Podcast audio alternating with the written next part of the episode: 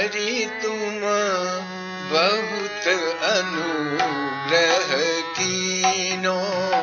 Let's enlighten Hari विभूति, मानव अनुभूति के इस चैनल में आप सभी का अभिनंदन एवं सभी को सादर नमन।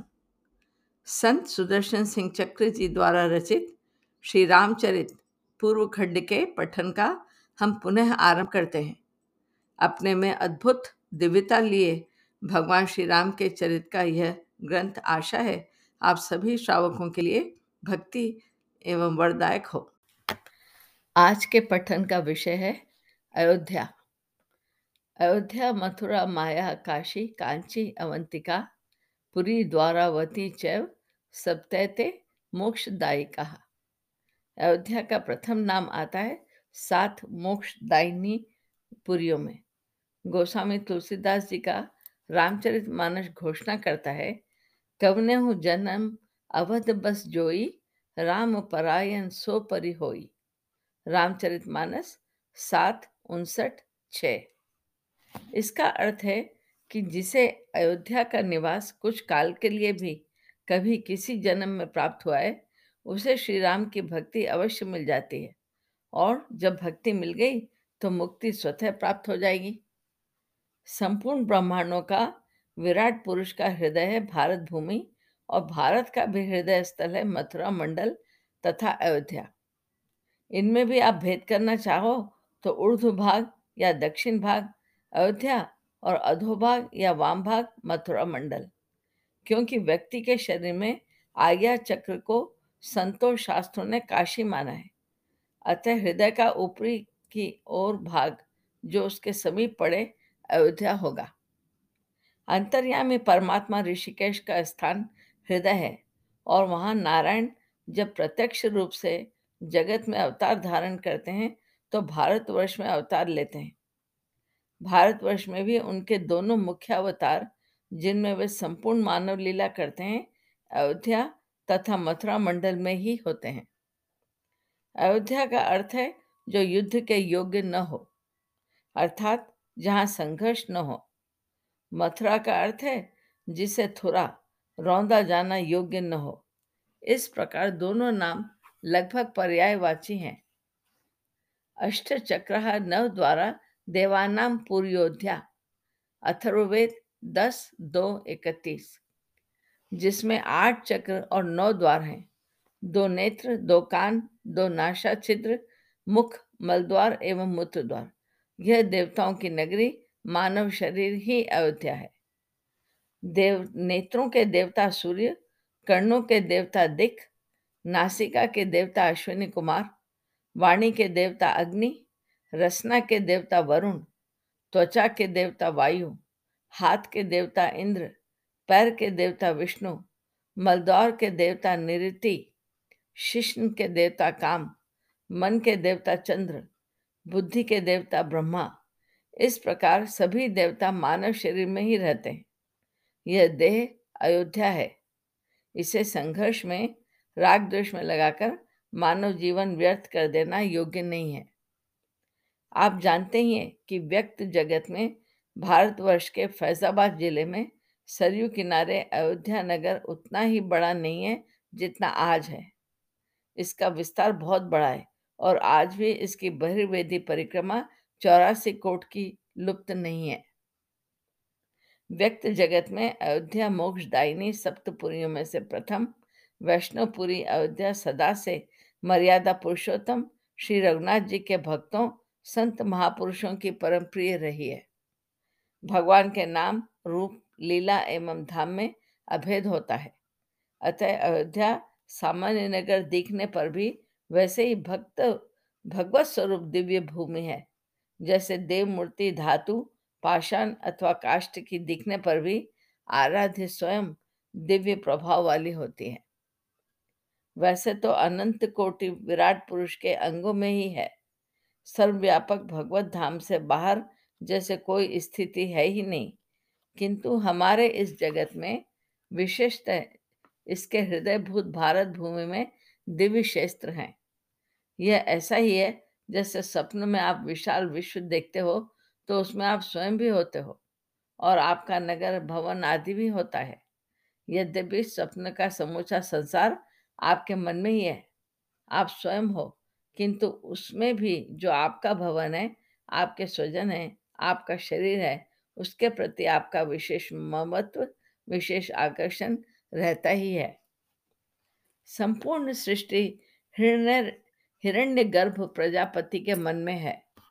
यह ठीक होने पर भी इसमें भगवत धामों का सानिध्य तादात्म विशेष स्थानों पर है। वहाँ इस माइक जगत में भगवत्ता का विशेष आविर्भाव है। वे चिन्मय क्षेत्र हैं। अनादि, अनंत, भव प्रवाह में बार बार वहाँ भगवत लीला का आविर्भाव होता है।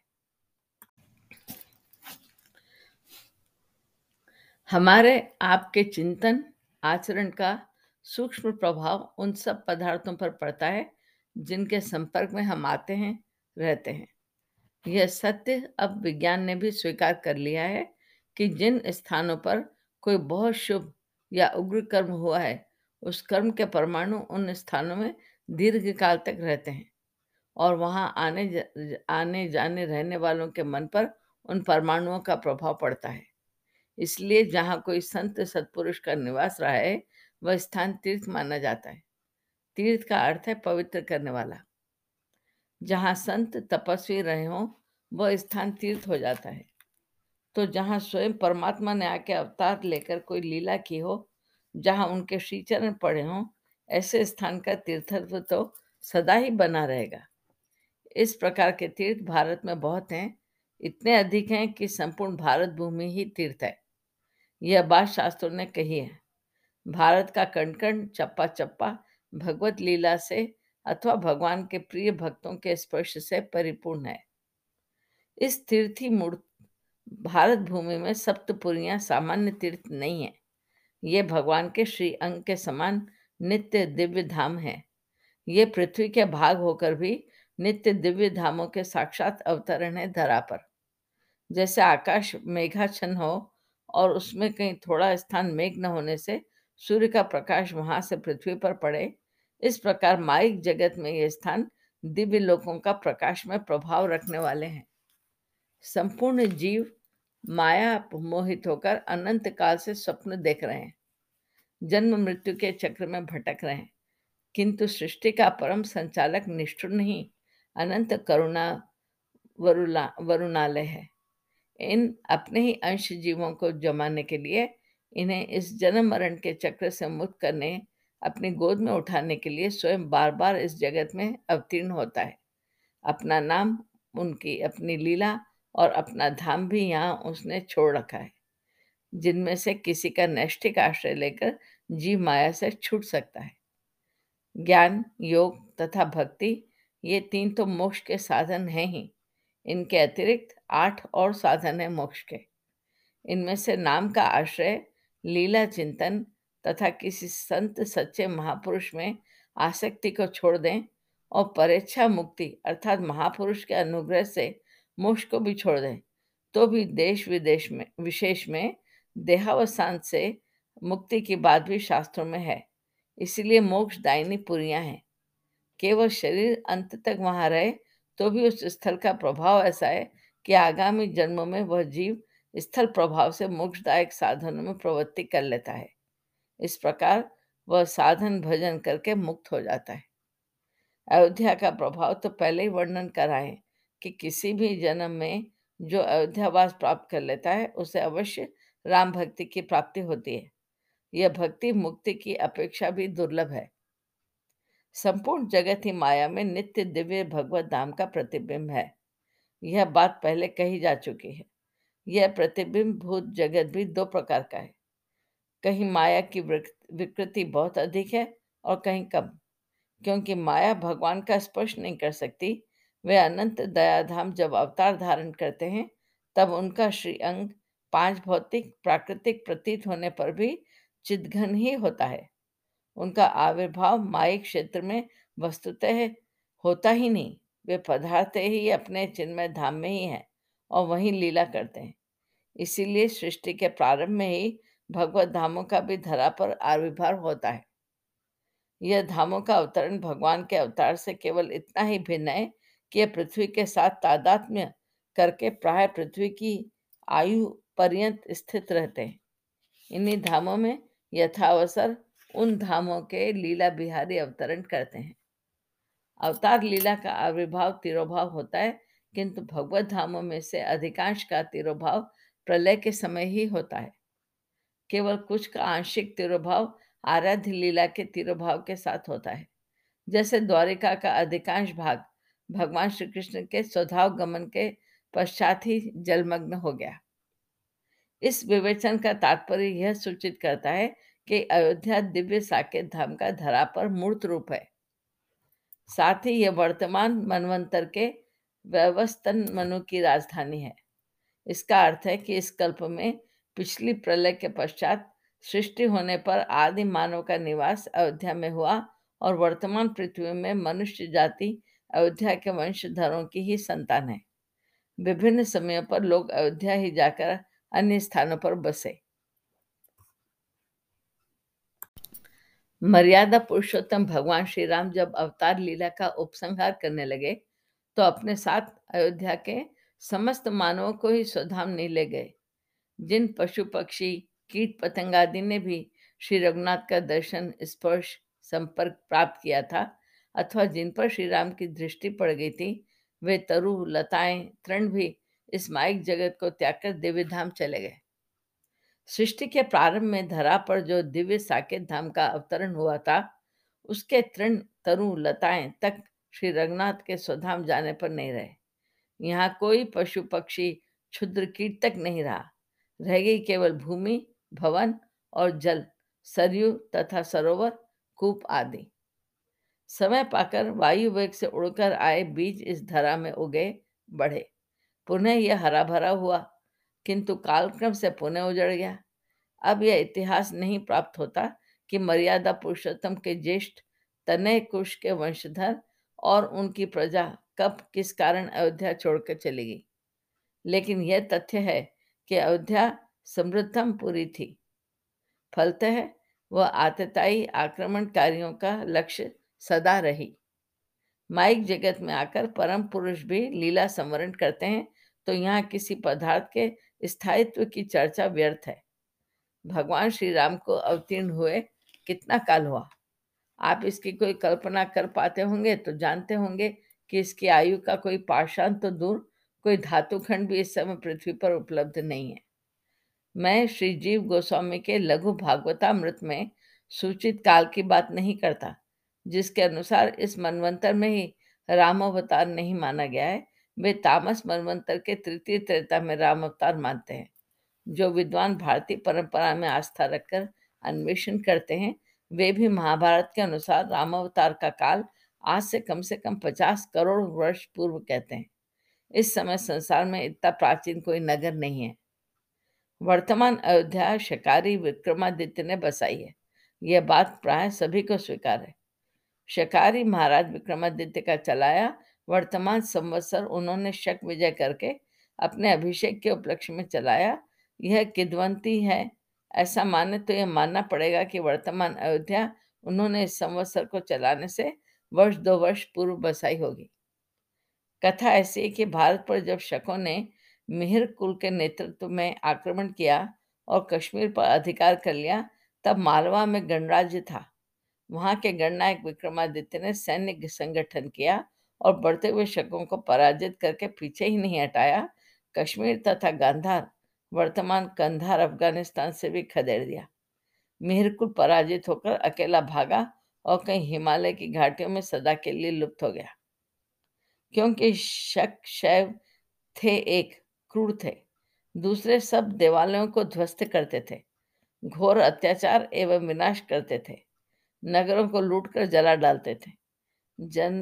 जनता ने विक्रमादित्य का सर्वत्र साथ दिया और उन्हें अपना उद्धारक सम्राट मान लिया। इस विजय से लौटकर विक्रमादित्य का विधिवत सम्राट के रूप में अभिषेक हुआ। वही तिथि विक्रम संवत की आदि तिथि बनी।